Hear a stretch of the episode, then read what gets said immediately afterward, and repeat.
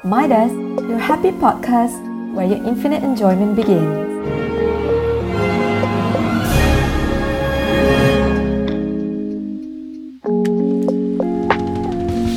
Films Beyond Borders with Cinema Geography. Welcome back to Cinema Geography with me, Koki. I'm Inesh. And I'm Sudais.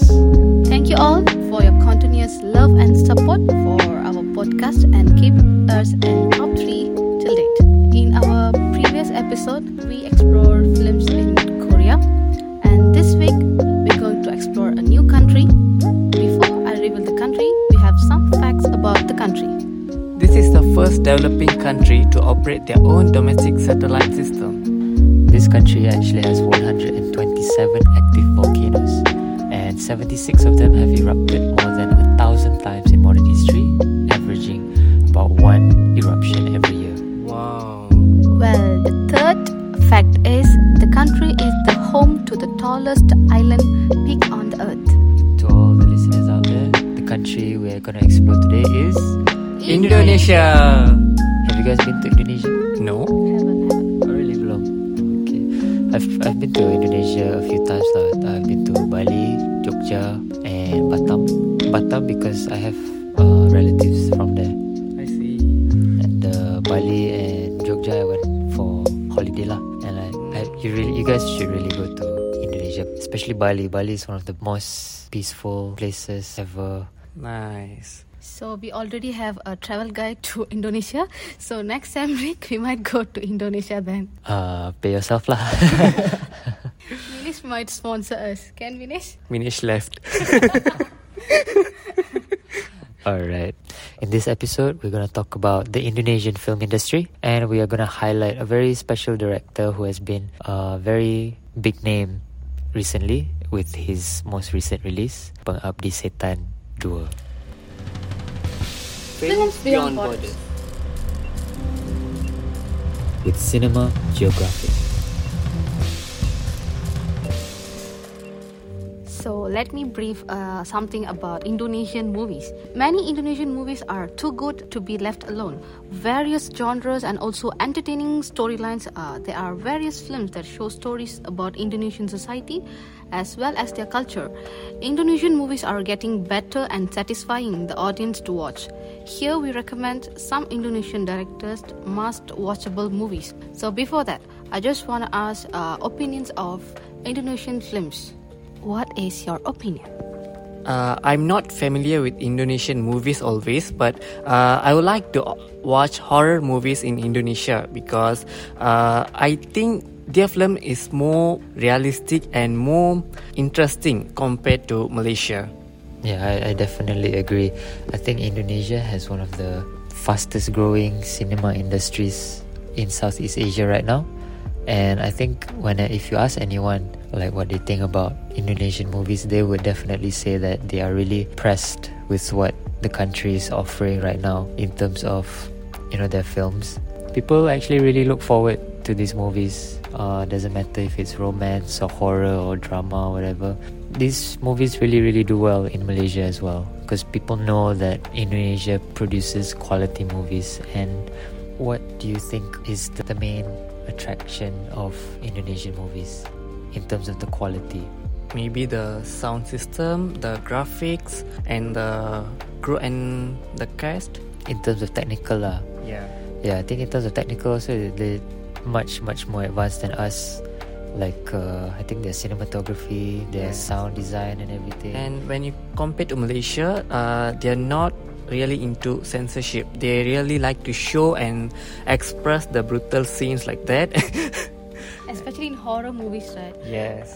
Because I also not watch more Indonesian films because I heard that more Indonesian films are horror movies.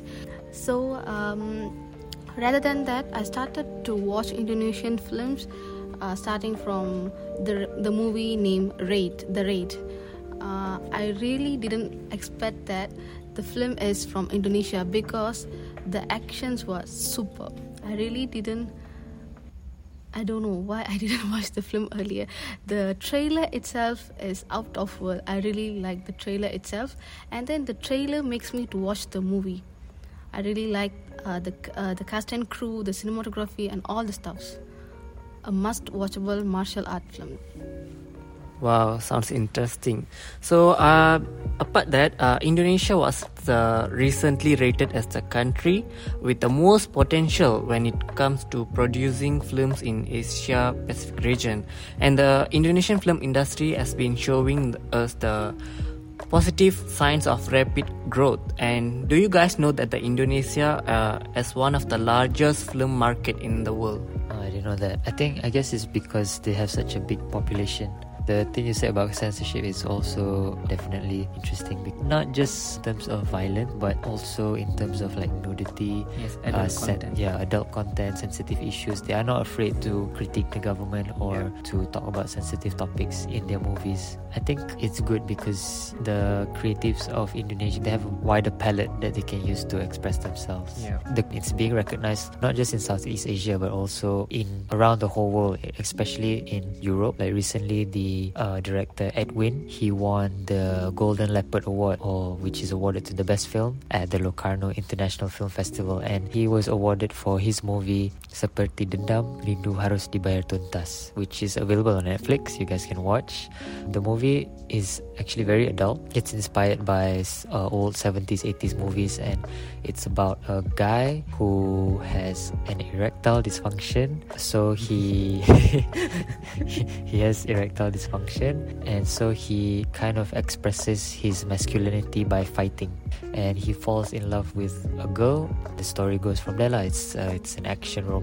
There is an undertone of like masculinity, femininity, sexuality, that kind of thing. And I like that, you know, they're not afraid to talk about these things, and they can do it with quality. Edwin also directed another movie called Arunoday Danya, which is also available now on Netflix. Actually, I have watched that film recently. The most preferable in that film is the way of the narration, as it flows with different shades of four characters, which have their own thoughts of life, love, foods, politics, and different aspects of life. Actually, the film dominantly shows a lot of variety foods available in Indonesia, which is so appetizing to watch it. Rather than that, the dialogue based on the movie is the director tried to unfold the characters under a backdrop of an avian flu outbreak. The film also deals with a day-to-life, underlying subtle emotions, and the ups and downs, along with the dynamic of friendship. I think that director Edwin handles and blends those excellently in an interesting narrative.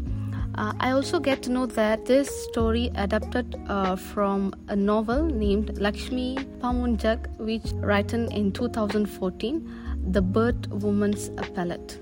If you guys like movies that have very light narratives, the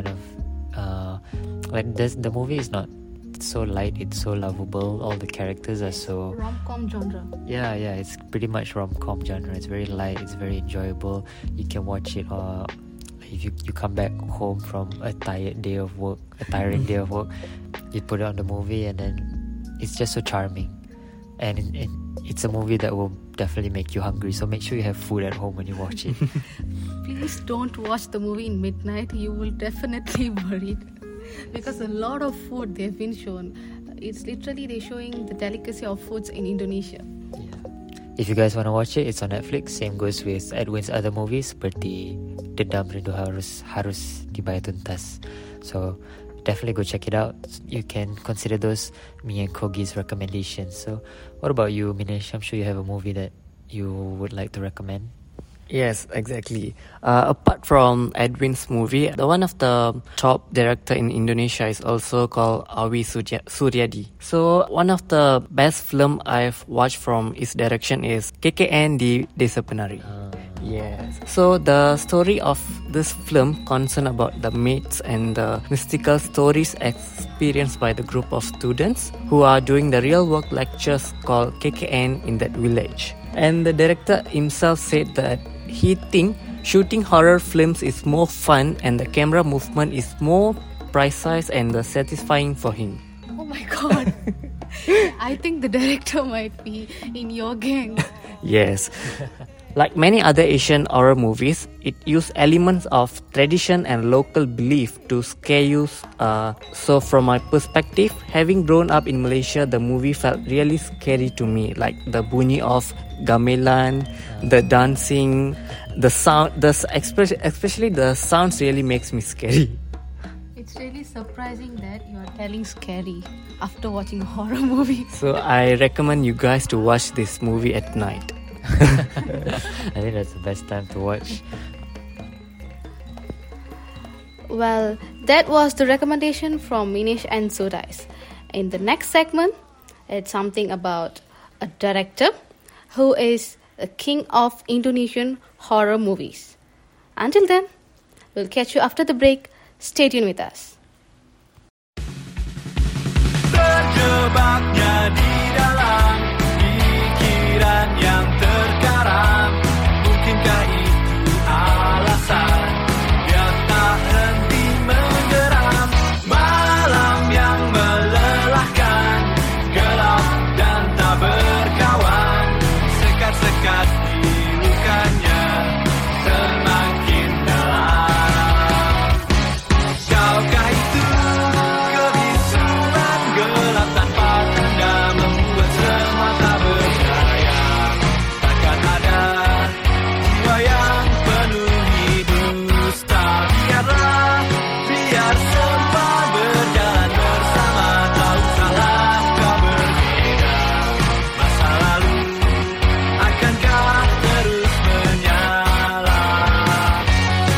melawan ketakutan, dan gelap pagi yang samar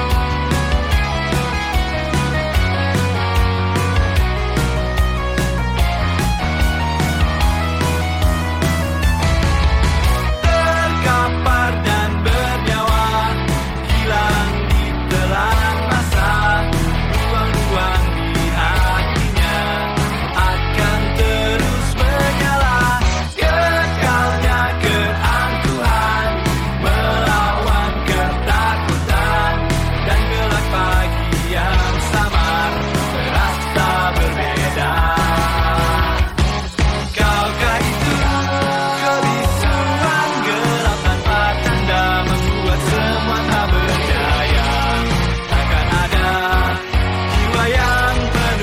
gelap tanpa tanda, membuat semua tak berdaya? Takkan ada jiwa yang penuhi dusta. Biarlah, biar semua berjalan bersama. Tak usahlah kau berbeda, masa lalu akankah terus menyala? Kebisuan gelap tanpa tanda, membuat semua tak berdaya. Takkan ada jiwa yang penuhi dusta. Biarlah, biar semua berjalan bersama. Tak usahlah kau berbeda, masa lalu akankah terus menyala?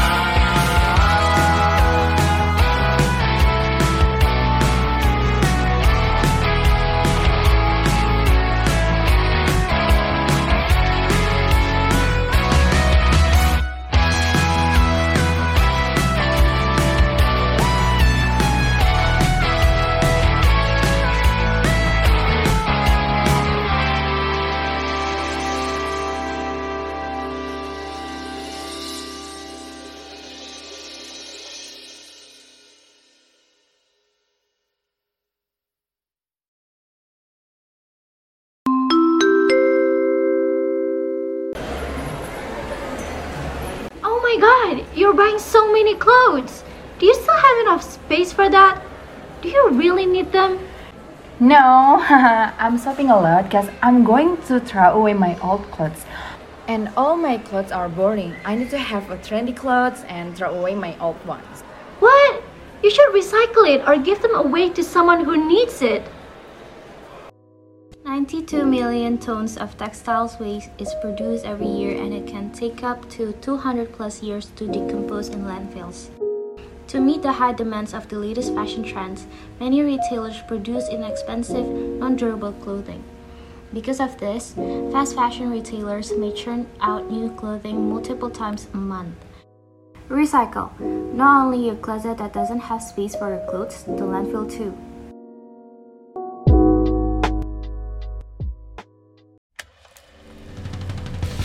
Films Beyond Borders. With Cinema Geographic. Welcome back. As I said before, the king of Indonesian horror movies. Do you guys have any guess who is the director? Okay, let me tell. He is Joko Anwar, one of the most prolific name in the Indonesian movie industry. He started his career as a journalist and a film critic, who later went to direct Janji Joni, Jakarta Undercover, Kala, Pintu Terlarang, and A Copy of My Mind in 2015. In this segment, we're going to recommend the list of must-watchable films of Joko Anwar. Alright, I think if you talk about Joko Anwar, you need to talk about Indonesian horror. It can be seen as the king, the modern king of Indonesian horror, and because he has really elevated the genre in such success with his movies, his most popular being Pengabdi Setan 1 and 2. Pengabdi Setan 2 just came out this year. You've seen it, right, Minesh? Yes. If you're really into Asian horror movies, you have to give a chance to Satan's Slave 2. So, this is the best film I have ever watched in the Indonesia. So I think this movie really gave a big impact to me. And what about you? I think the movie was very impactful to me as well, especially the second one. If you listen to interviews, Joko Anwar said that Pengabdi Setan 1 is actually the minimum amount of horror, and that's why it's not that scary. Pengabdi Setan 2, on the other hand, I felt was very, very not just scary, but it has so many charming elements besides horror, because it's more than a horror movie. It's also an adventure movie, and the characters are so well developed, so well written. There's a lot of humor in it that really makes the audience laugh. I remember watching it in cinema. It was a full house, and the cinema was laughing at every single joke and every single scare. Such an enjoyable experience, and on a technical level as well, the movie is so well made. Yes. So like its prequel, it utilized the typical horror iconography that includes sinister setting and eerie ghosts and supernatural elements like satanic or demonic rituals, the storm effect, the thunder, the lightning, the, what we call that diabolical conspiracy, or the thriller music. It's also give best impact to the movie to make the horror genre to the best level. And one interesting thing about Pengabdi Setan 2 is that it's actually the first ever Southeast Asian movie released on IMAX. Yes. And then what about the location on the shooting spot? The location. The abandoned building. The abandoned building. In that movie, they used the real abandoned building for the shooting purpose, but they have the risk to shoot the whole movie in that building, especially at night time. How you feel that? Dashard. Yes. Very dashard. I think they're definitely very brave to shoot in an abandoned building. But the thing is, in the movie it looks super scary, because in the movie the building is just by itself in an open lot. There's no buildings nearby. But in real life, the building is actually in the middle of a neighborhood area, and they actually managed to remove the surrounding of the abandoned building with green screen, and that's the thing, you don't even notice it. Yes, when I watched the movie, I thought the location and the background is real until you told me that it's graphic effect. Yes. You guys can watch the behind the scenes of the movie on YouTube. They actually show the whole entire process in terms of the makeup, in terms of how they did all the gory scenes, and you come to realize that there is actually so much green screen and VFX used in the movie.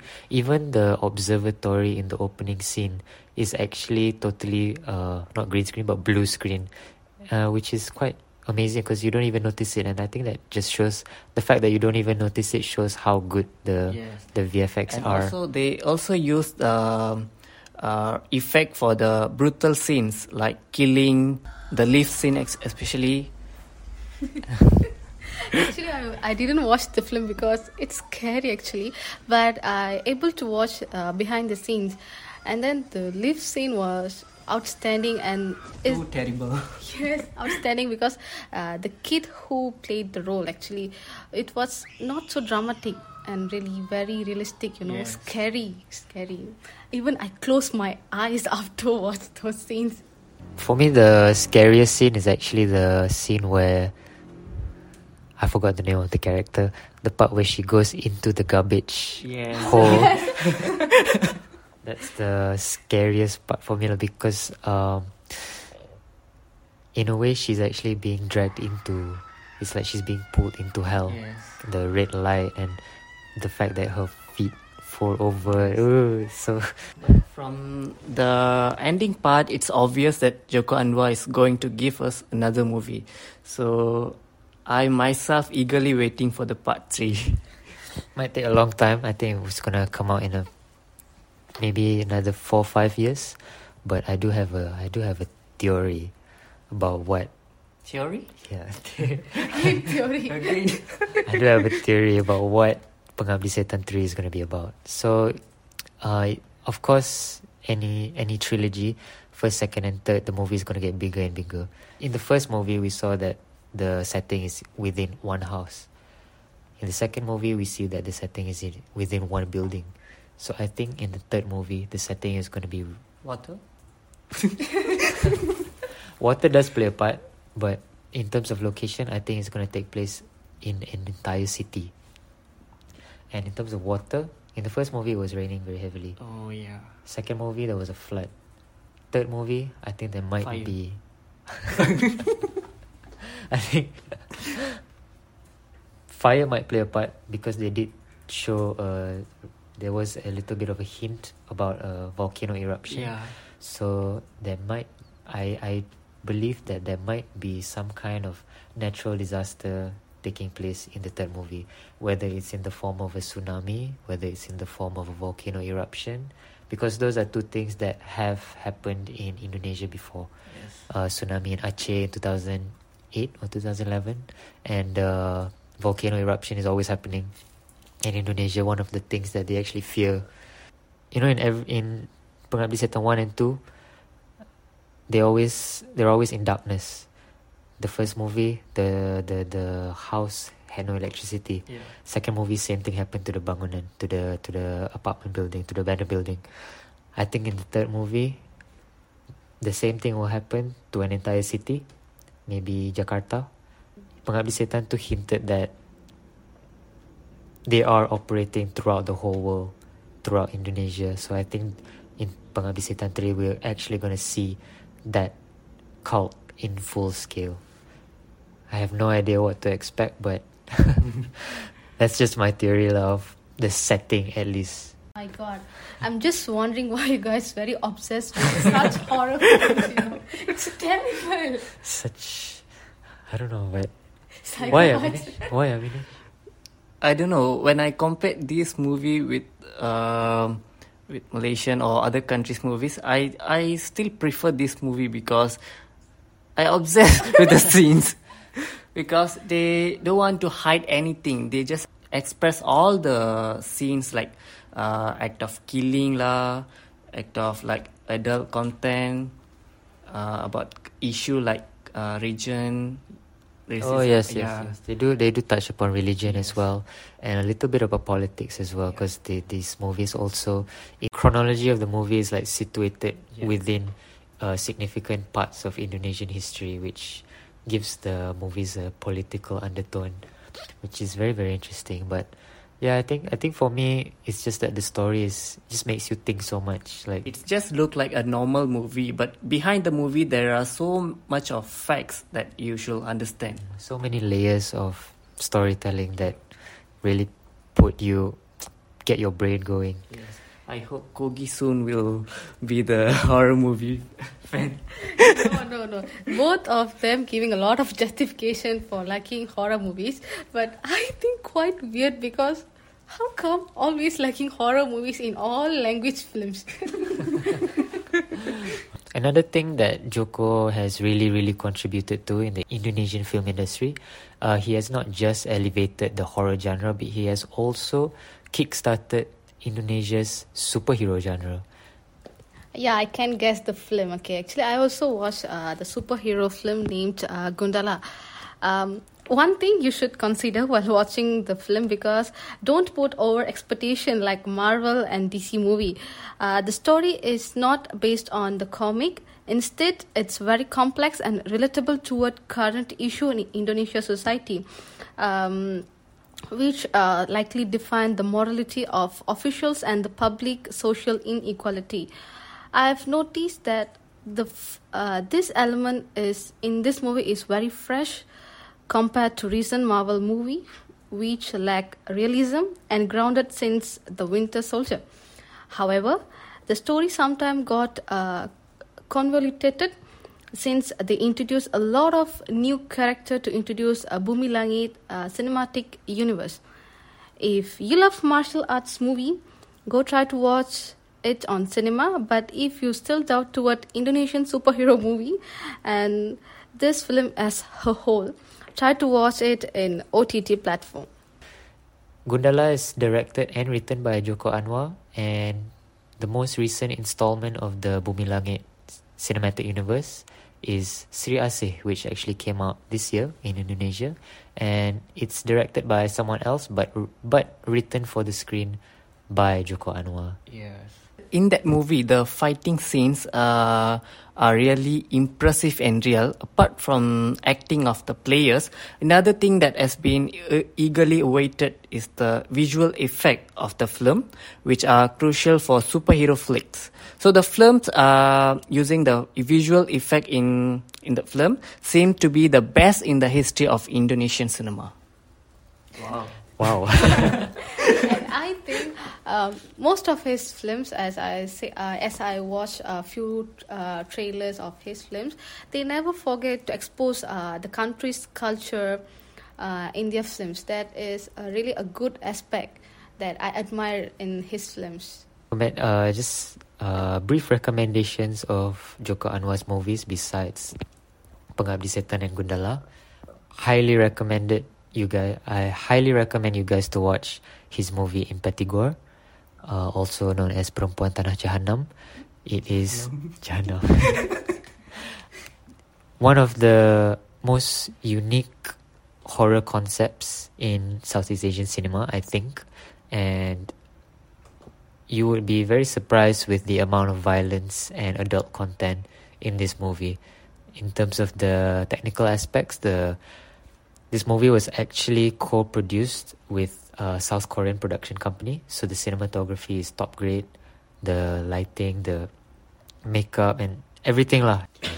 I think I talked too much about Joko Anwar already, and I think me and Minesh talked too much about Pengabdi Setan. So we're going to have to end it here. Thank you guys for listening to this episode. Wish we could talk more about Joko Anwar. I think we could do a 1-hour episode, extended cut. Stay tuned for more updates. You can follow us on Instagram, on TikTok for the latest updates. That's all from us. This is Sudais. This is Minesh. And this is Kogi. Bye. This is Cinema Geographic.